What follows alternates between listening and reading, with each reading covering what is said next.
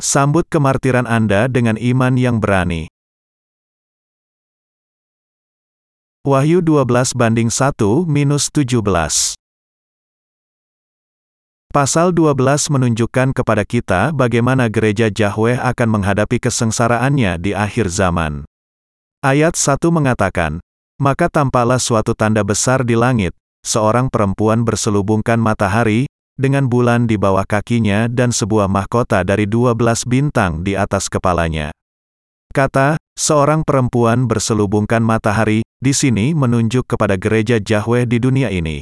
Dan kata, dengan bulan di bawah kakinya, berarti bahwa gereja Yahweh masih berada di bawah pemerintahan dunia.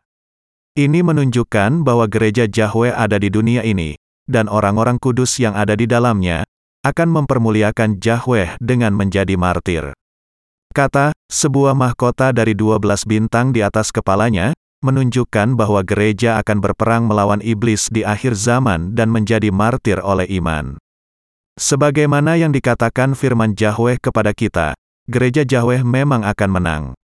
Meskipun iblis ingin, untuk membinasakan iman kita, mengancam kita dengan segala macam jalan, membuat kita menderita, menganiaya kita, dan bahkan menuntut kematian kita, kita akan tetap mempertahankan iman kita dan menjadi martir dengan cara yang benar. Inilah yang disebut kemenangan dari iman kita. Di masa gereja mula-mula, banyak orang-orang kudus yang mendahului kita juga menjadi martir. Kemartiran ini bukan berasal dari kekuatan kita sendiri, tetapi karena Roh Kudus yang berdiam di dalam hati kita. Dari kata "seorang perempuan berselubungkan matahari", kata "perempuan" di sini menunjuk kepada gereja Yahweh, dan bahwa ia berselubungkan matahari, berarti bahwa gereja akan dianiaya secara sangat keras.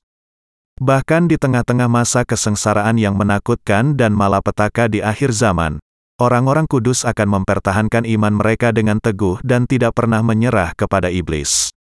Mengapa? Karena roh kudus di dalam hati mereka akan membuat mereka berdiri dan melawan iblis, dan akan memberikan kepada mereka iman yang tidak pernah menyerah kepada ancaman apa pun bahkan meski harus mati sekalipun.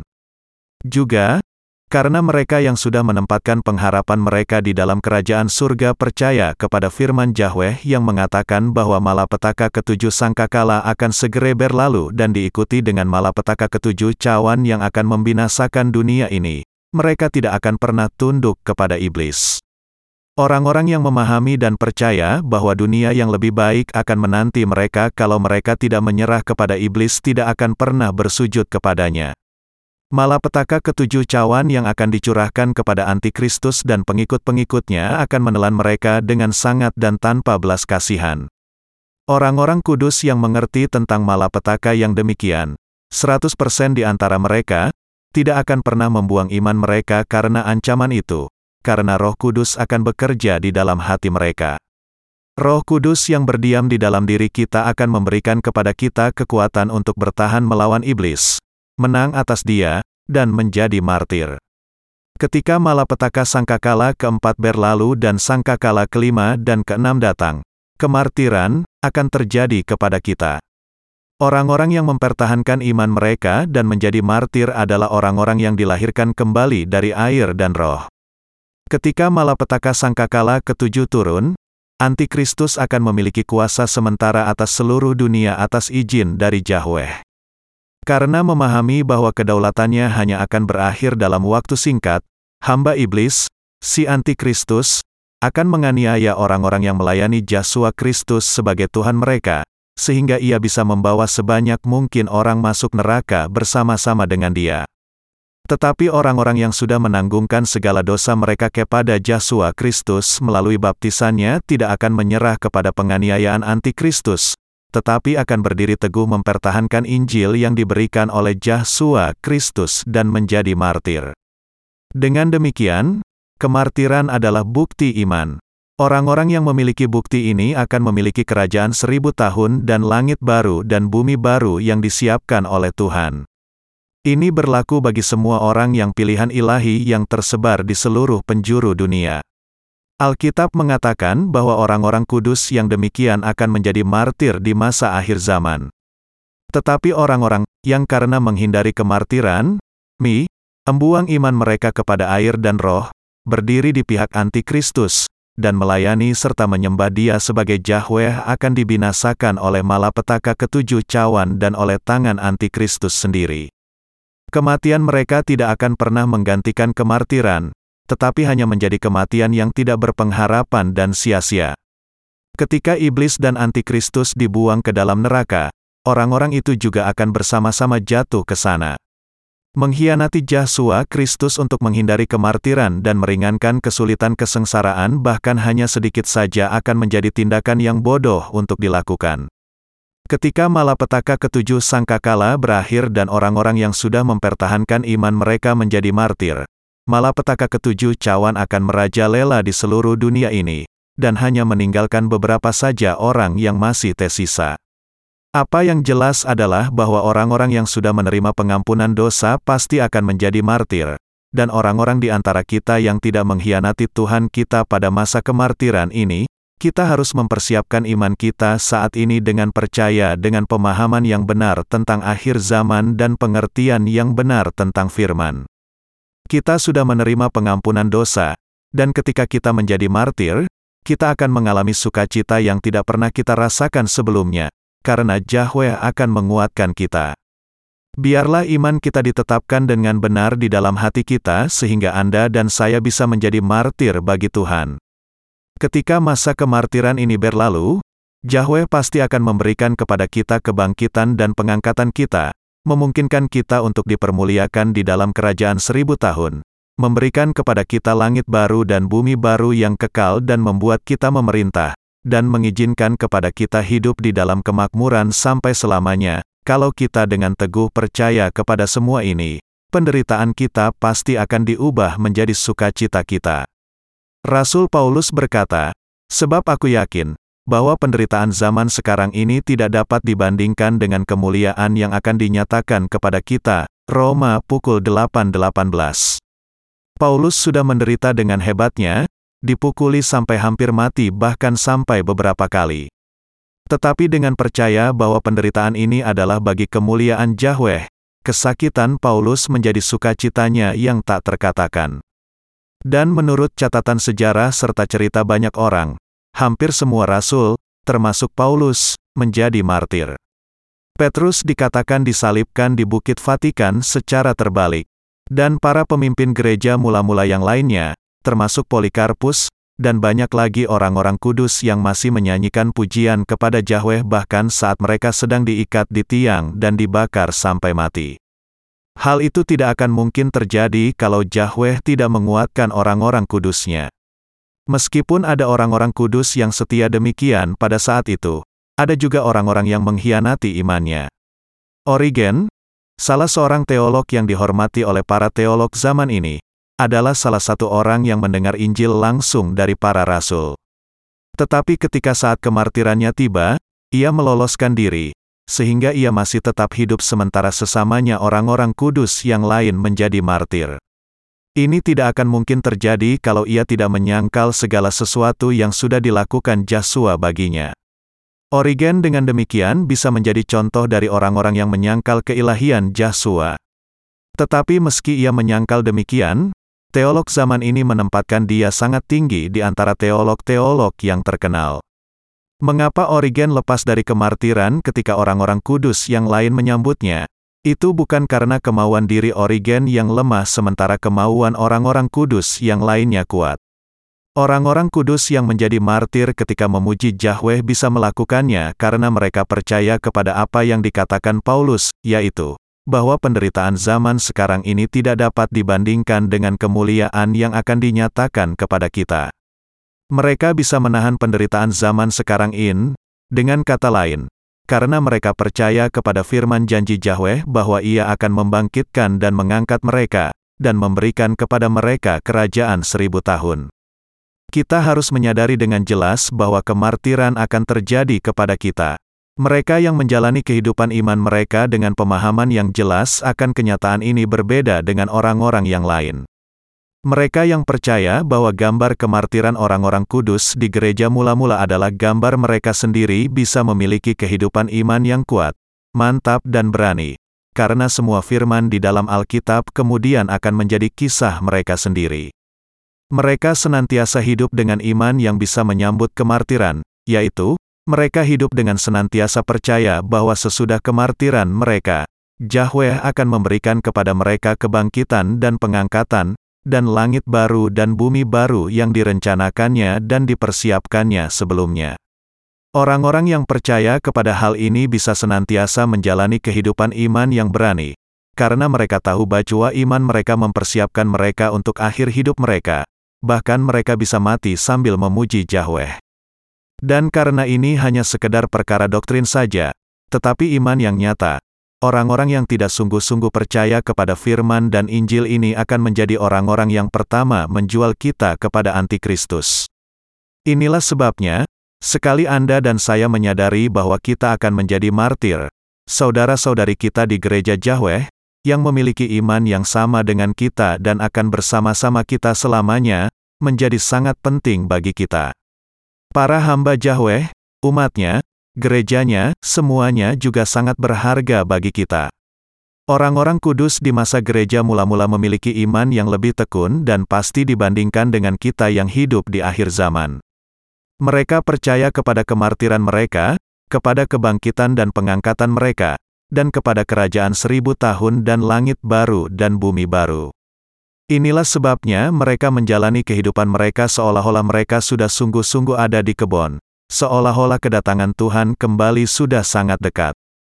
Jadi ketika kita yang hidup di saat yang semakin dekat dengan masa kesengsaraan besar membaca mengenai mereka, kisah mereka menjadi sangat nyata dan begitu hidup, karena mereka juga mengerti dan percaya kepada semua firman Yahweh tentang kesengsaraan, kebangkitan, dan pengangkatan. Karena kita sungguh-sungguh menjalani kehidupan kita dengan semakin mendekatnya akhir zaman di depan mata kita sendiri, kita harus mempersiapkan iman kita kepada kemartiran dengan kuat di dalam hati kita. Iblis akan menentang siapa saja yang percaya kepada air dan darah Kristus, berusaha untuk meruntuhkan iman mereka. Agar tidak menyerah kepada tantangan dari iblis ini, kita harus mengikatkan Injil air dan roh ke dalam hati kita, mengujinya dan memasukkannya sekali lagi dengan pengharapan kita akan langit baru dan bumi baru, dan meyakinkan bahwa iman kita ini tidak melonggar sampai saat kemartiran kita. Alasan mengapa orang-orang kudus di masa gereja mula-mula mempertahankan iman mereka sampai mati adalah karena mereka juga memahami dan percaya kepada semua firman di dalam kitab suci tentang kesengsaraan, dan kemartiran, kebangkitan dan pengangkatan. Anda dan saya, juga, akan menjadi martir. Saya akan mati. Dan juga Anda, kita semua akan mati untuk mempertahankan iman kita. Mungkin saya yang akan pertama kali dieret dan dibunuh. Ini dengan sendirinya menjadi sesuatu yang mengerikan. Tetapi pada akhirnya, tidak ada yang perlu ditakutkan, karena kesimpulan logis dari menghindari kemartiran berarti menyangkal iman kita, sesuatu yang tidak mungkin bisa kita lakukan. Apalagi, Yahweh yang harus dipermuliakan melalui kemartiran kita, dan ia sudah menetapkan ini bagi kita. Jadi hal ini merupakan sesuatu yang harus kita jalani paling tidak sekali. Karena kita tidak bisa lepas dari kejadian itu, mari kita justru berlari ke arah itu dengan sekuat tenaga dan melompat masuk ke dalamnya dengan berani. Kita memiliki kedaulatan Sang Raja yang tidak dimiliki orang-orang lain, dan kita juga memiliki pengharapan akan berkat yang kekal. Dengan demikian, kita bisa senantiasa berdoa kepada Yahweh meminta kekuatan, dan semakin memberi kemuliaan baginya. Dengan percaya tanpa rasa takut akan kemartiran kita, kita akan semakin menerima sukacita yang semakin besar. Ini adalah kemuliaan yang sangat besar bagi Yahweh, dan berkat yang besar juga bagi kita. Yahweh menuliskan kitab Wahyu untuk berbicara kepada kita mengenai kemartiran, kebangkitan dan pengangkatan, kerajaan seribu tahun dan langit baru dan bumi baru. Dengan demikian, memahami Wahyu adalah sama dengan memiliki iman yang pasti mengenai dunia yang sedang merosot ini. Jalan ke langit baru dan bumi baru tidak bisa ditempuh tanpa Injil air dan roh. Dan iman ini tidak bisa diteguhkan tanpa kemartiran. Saya berharap dan berdoa, karena itu, bahwa Anda akan mengikat iman Anda ke dalam hati Anda dengan kuat, percaya bahwa Anda tidak akan mengkhianati Injil dan akan menjadi martir kalau waktunya tiba, dan memandang ke depan dengan iman Anda. Hidup iman Anda kemudian akan berubah secara drastis sejak saat itu. Kita tidak akan mati sia-sia, terjerat dalam perangkap iblis. Mengikuti karya Roh Kudus di dalam hati kita, kita akan mati dalam mempertahankan iman kita. Inilah kemartiran itu. Hari kemartiran kita pasti akan datang. Tetapi kita tidak takut kepadanya, karena kita tahu bahwa meski tubuh kita dibunuh oleh iblis, Yahweh pasti akan membuat kita hidup lagi dengan tubuh yang baru, yang dipermuliakan.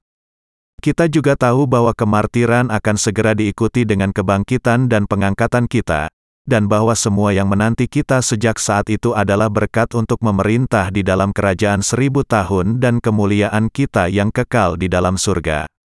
Dahulu, Kaisar Romawi Nero membakar kita Roma untuk membangun kembali kita ini. Ketika warga kota Roma menjadi sangat marah atas hal ini, ia menuduhkan kesalahan akan api yang membakar itu kepada orang-orang Kristen yang membantai mereka tanpa pandang bulu. Demikian juga, ketika malapetaka alam menimpa dunia ini pada masa kesengsaraan besar, maka antikristus akan menyalahkan kita orang-orang kudus atas semua malapetaka itu, memberi tuduhan palsu kepada kita, dan membunuh kita.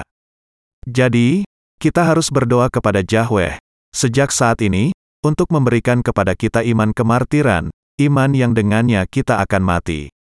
Kalau kita tidak meninggalkan iman kita dan menjadi martir, kemuliaan Yahweh akan dimunculkan.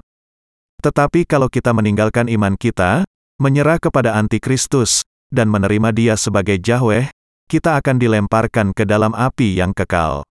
Kalau kita berdoa kepada Yahweh untuk iman yang bisa membuat kita menang atas antikristus, dengan kata lain, Tuhan kita akan memberikan kepada kita kekuatan dan kuasa. Tetapi kalau tidak menetapkan hati kita dengan teguh dan bahkan mengkhianati iman kita, ia hanya akan memberikan neraka kepada kita. Saya akan memberikan kiah kecil yang terjadi di Perang Korea. Tentara dari Korea Utara datang ke suatu gereja di daerah selatan, di mana seorang diakon yang bernama Chudal Bae menjadi orang yang mengurus gereja itu. Melihat bahwa halaman gereja itu kotor, seorang tentara penyerang menyuruh diakon itu untuk membersihkannya. Tetapi diakon itu menolak, dengan mengatakan bahwa ia harus memelihara kekudusan hari Tuhan. Tentara itu, menjadi tidak sabar, mengancam akan membunuh dia di hadapan semua anggota jemaat kalau ia tidak membersihkan halaman. Tetapi diakon itu tetap menolak, dengan mengatakan bahwa ia harus mempertahankan imannya, dan akhirnya ia dibunuh. Kemudian, beberapa orang Kristen menyebut kematian ini sebagai kemartiran, tetapi sebenarnya ini bukan kemartiran. Mengapa? Karena kemartiran adalah kematian bagi pekerjaan kebenaran, yaitu untuk menyatakan kemuliaan Yahweh. Mati karena kekeras kepalaan seseorang dengan alasan bagi Yahweh adalah jauh dari makna kemartiran. Bisakah kita membuang kasih keselamatan yang diberikan Yahweh kepada kita?